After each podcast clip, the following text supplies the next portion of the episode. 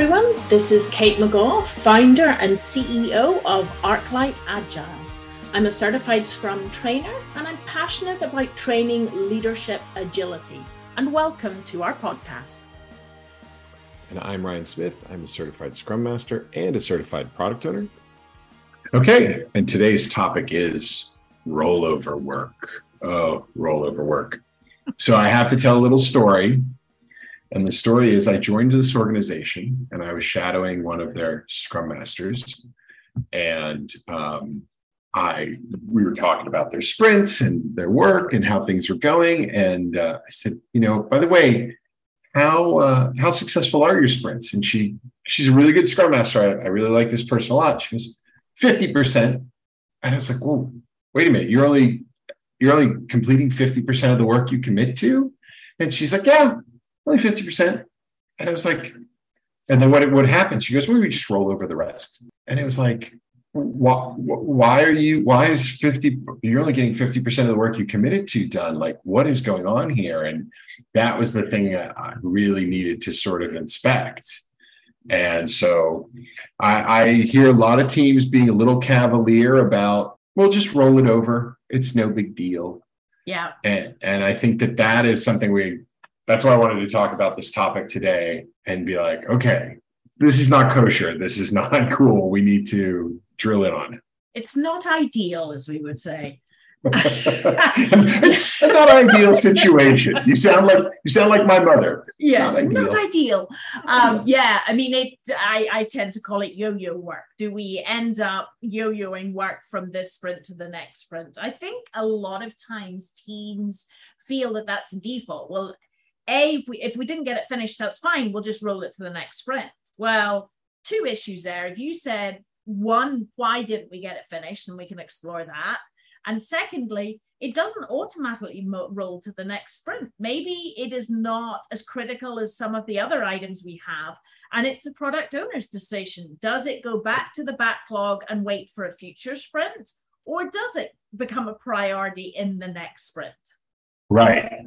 Exactly Exactly, because that's how I've always done it. Like, okay, product owner, for whatever reason, you know, I, I know in the situation, like in the past, it we didn't get to it because maybe we had to bring in, you know, emergent work, or AWS was down for two days and we were all offline and we lost time in the sprint. Or I love to pick on him, but maybe uh, my buddy Onkar got hit by a bus and we were down a team member for a couple of days. Onkar never got hit by a bus. I was going to say Onkar needs to win the lottery. Well, Onkar needs to win the lottery. Yeah, but you know, I just I like to pick on him, but you know, he yeah. did. But but something there is something that happened.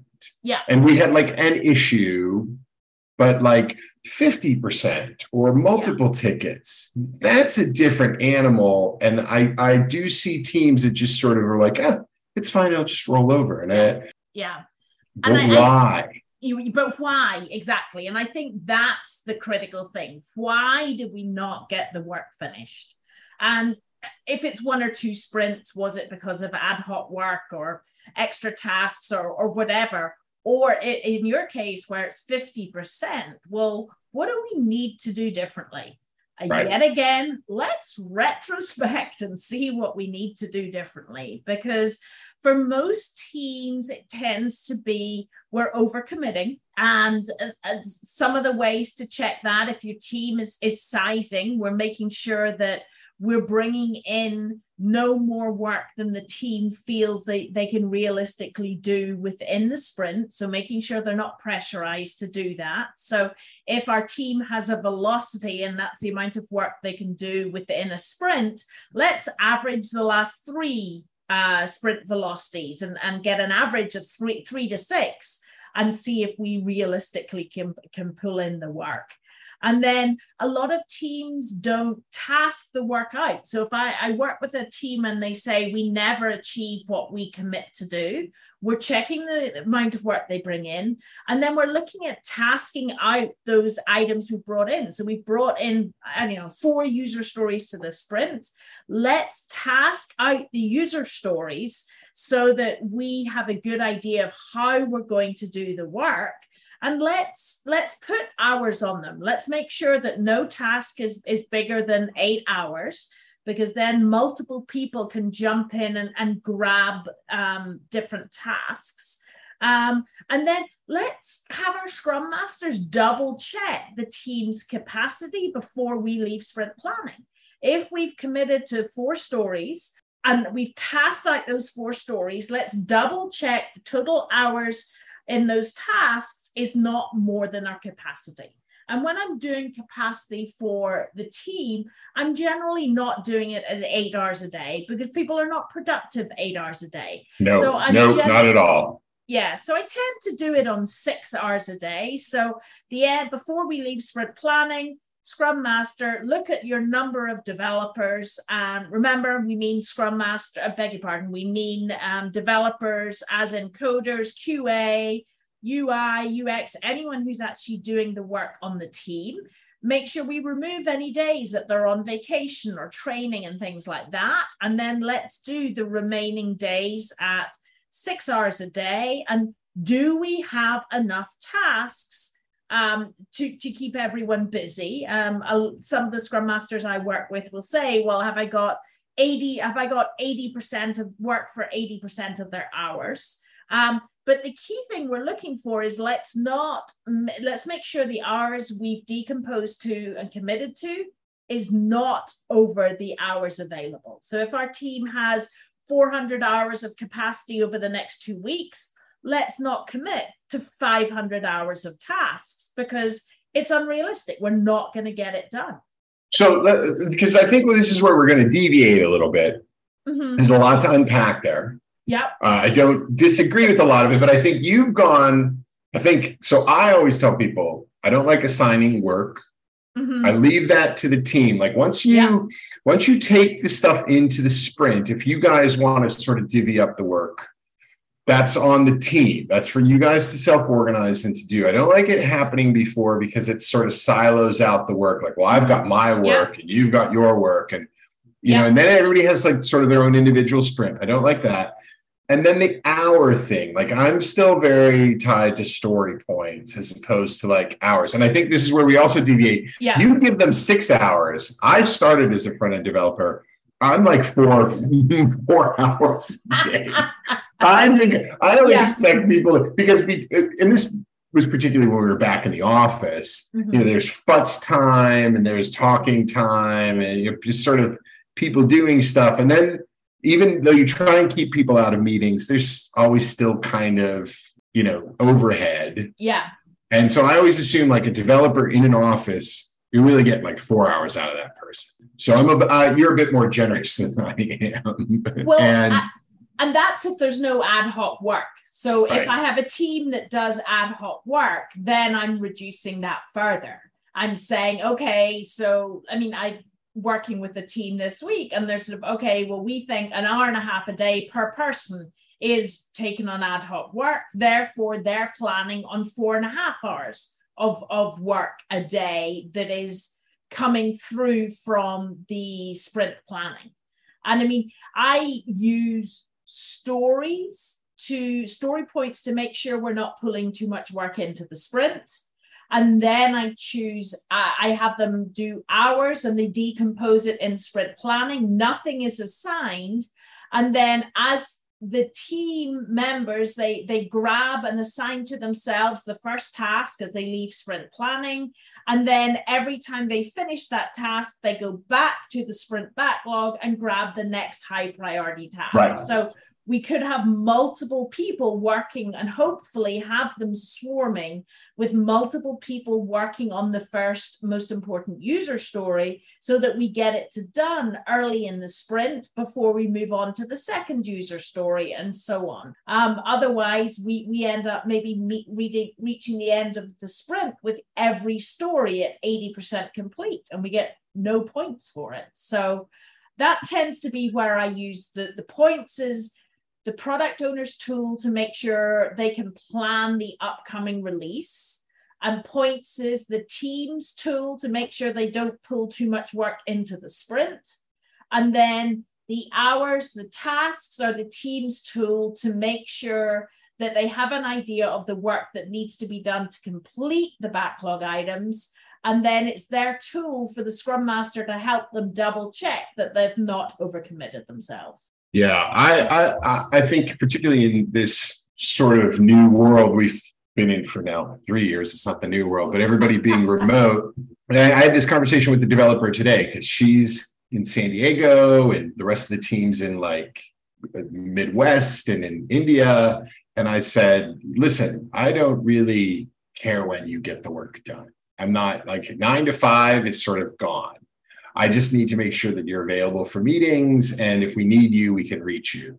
But if you get really productive from like eight at night till four in the morning, that's on you. You can do the work as long as you sort of meet the sprint commitment.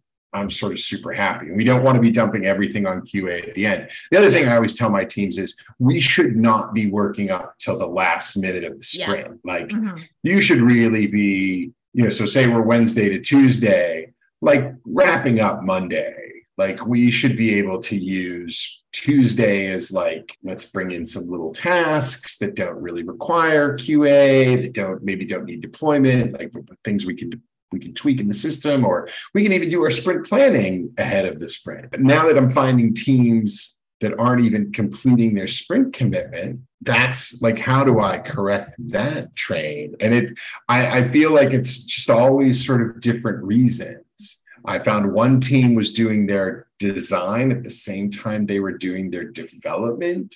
And it was just like wait a minute. You mean your de- developers are waiting within the sprint for your designers? Like that strikes me as just like no you can be the, the, the, development should be done as sort of product is working things up and team can bless those designs during refinement or or sprint planning but like waiting for a designer like we all know design's easy let's just pick on design for a second. Design is easy. Everybody can throw in, oh, I like this, I don't like that. Let's make it pop. Like, let's make the fun. I was a front end developer, you know, for years. So like I've heard all this stuff. Design can drag on because everybody yeah. can have an opinion on it. Nobody has an opinion on how you build an API.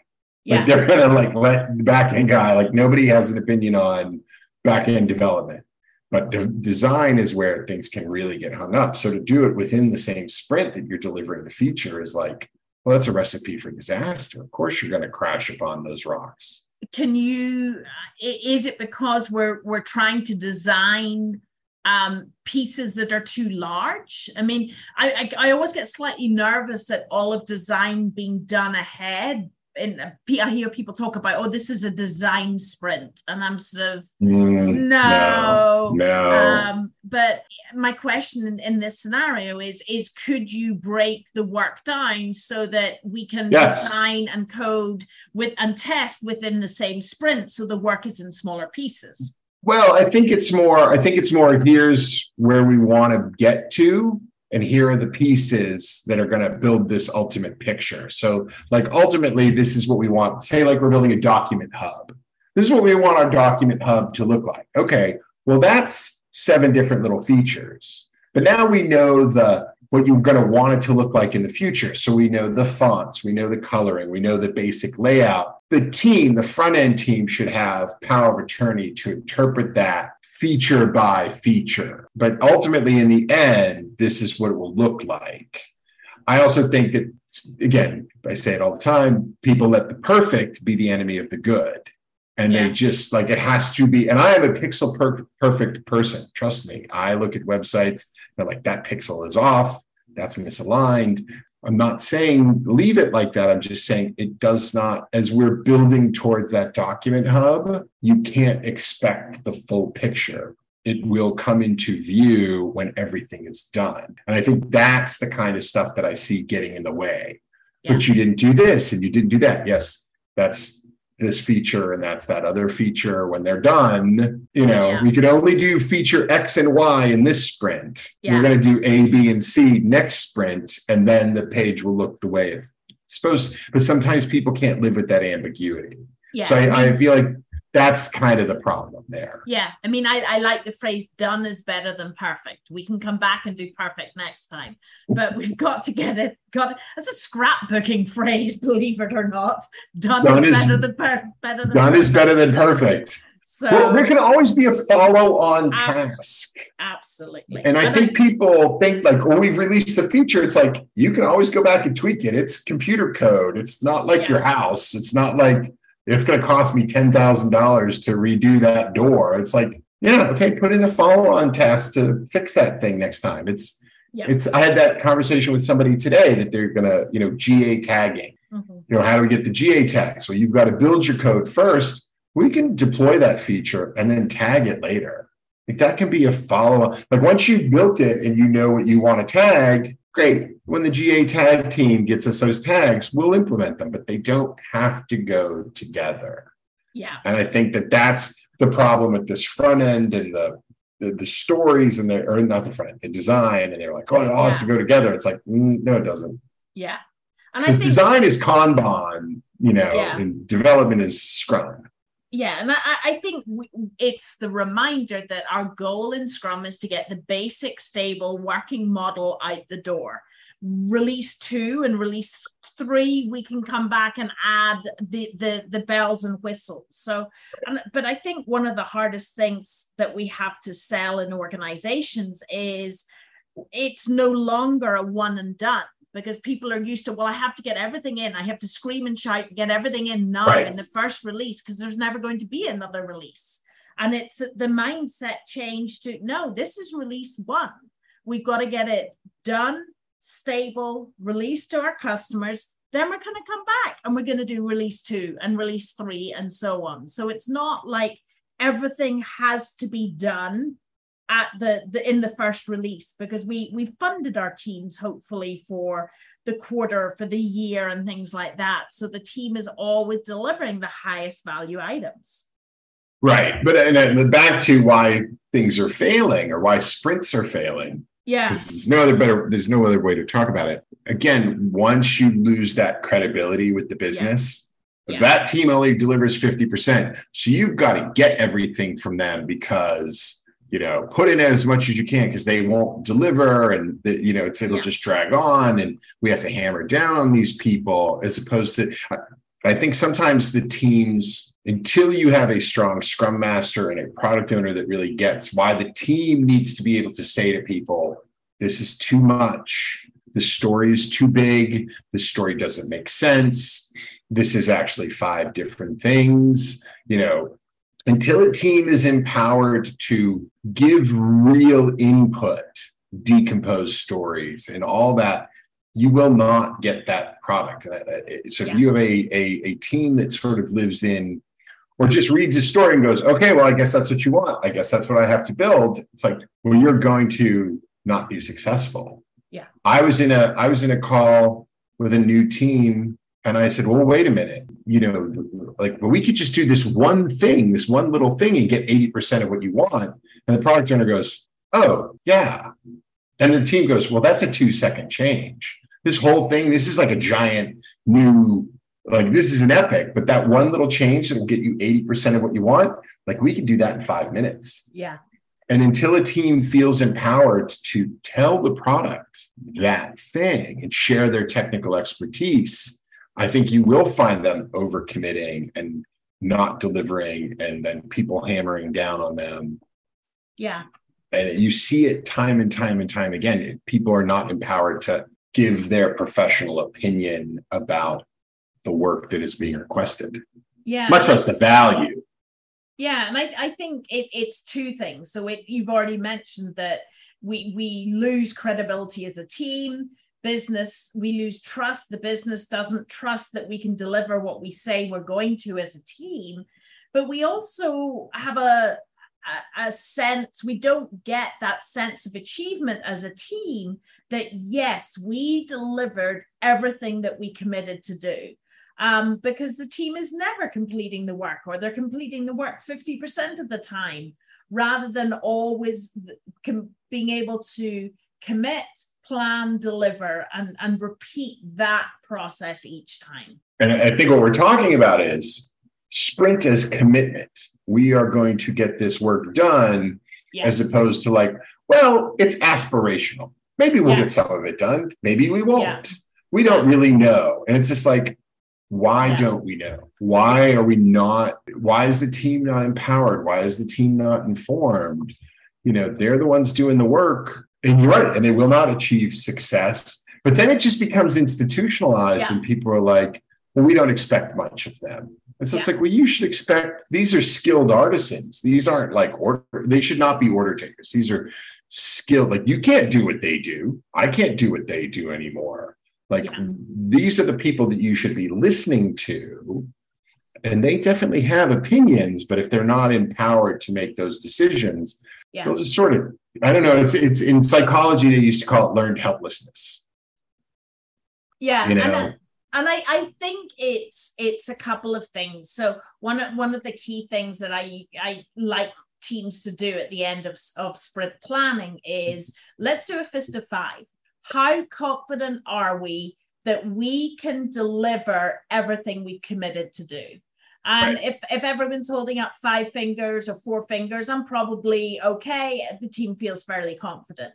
If I'm getting threes or less, we're not leaving sprint planning because the team does not feel that we have been realistic on the work we can commit to and th- the other thing that i'll sometimes remind teams is let's let's check in on the scrum values I mean, one of the Scrum values is commitment. We are going to commit to deliver the work.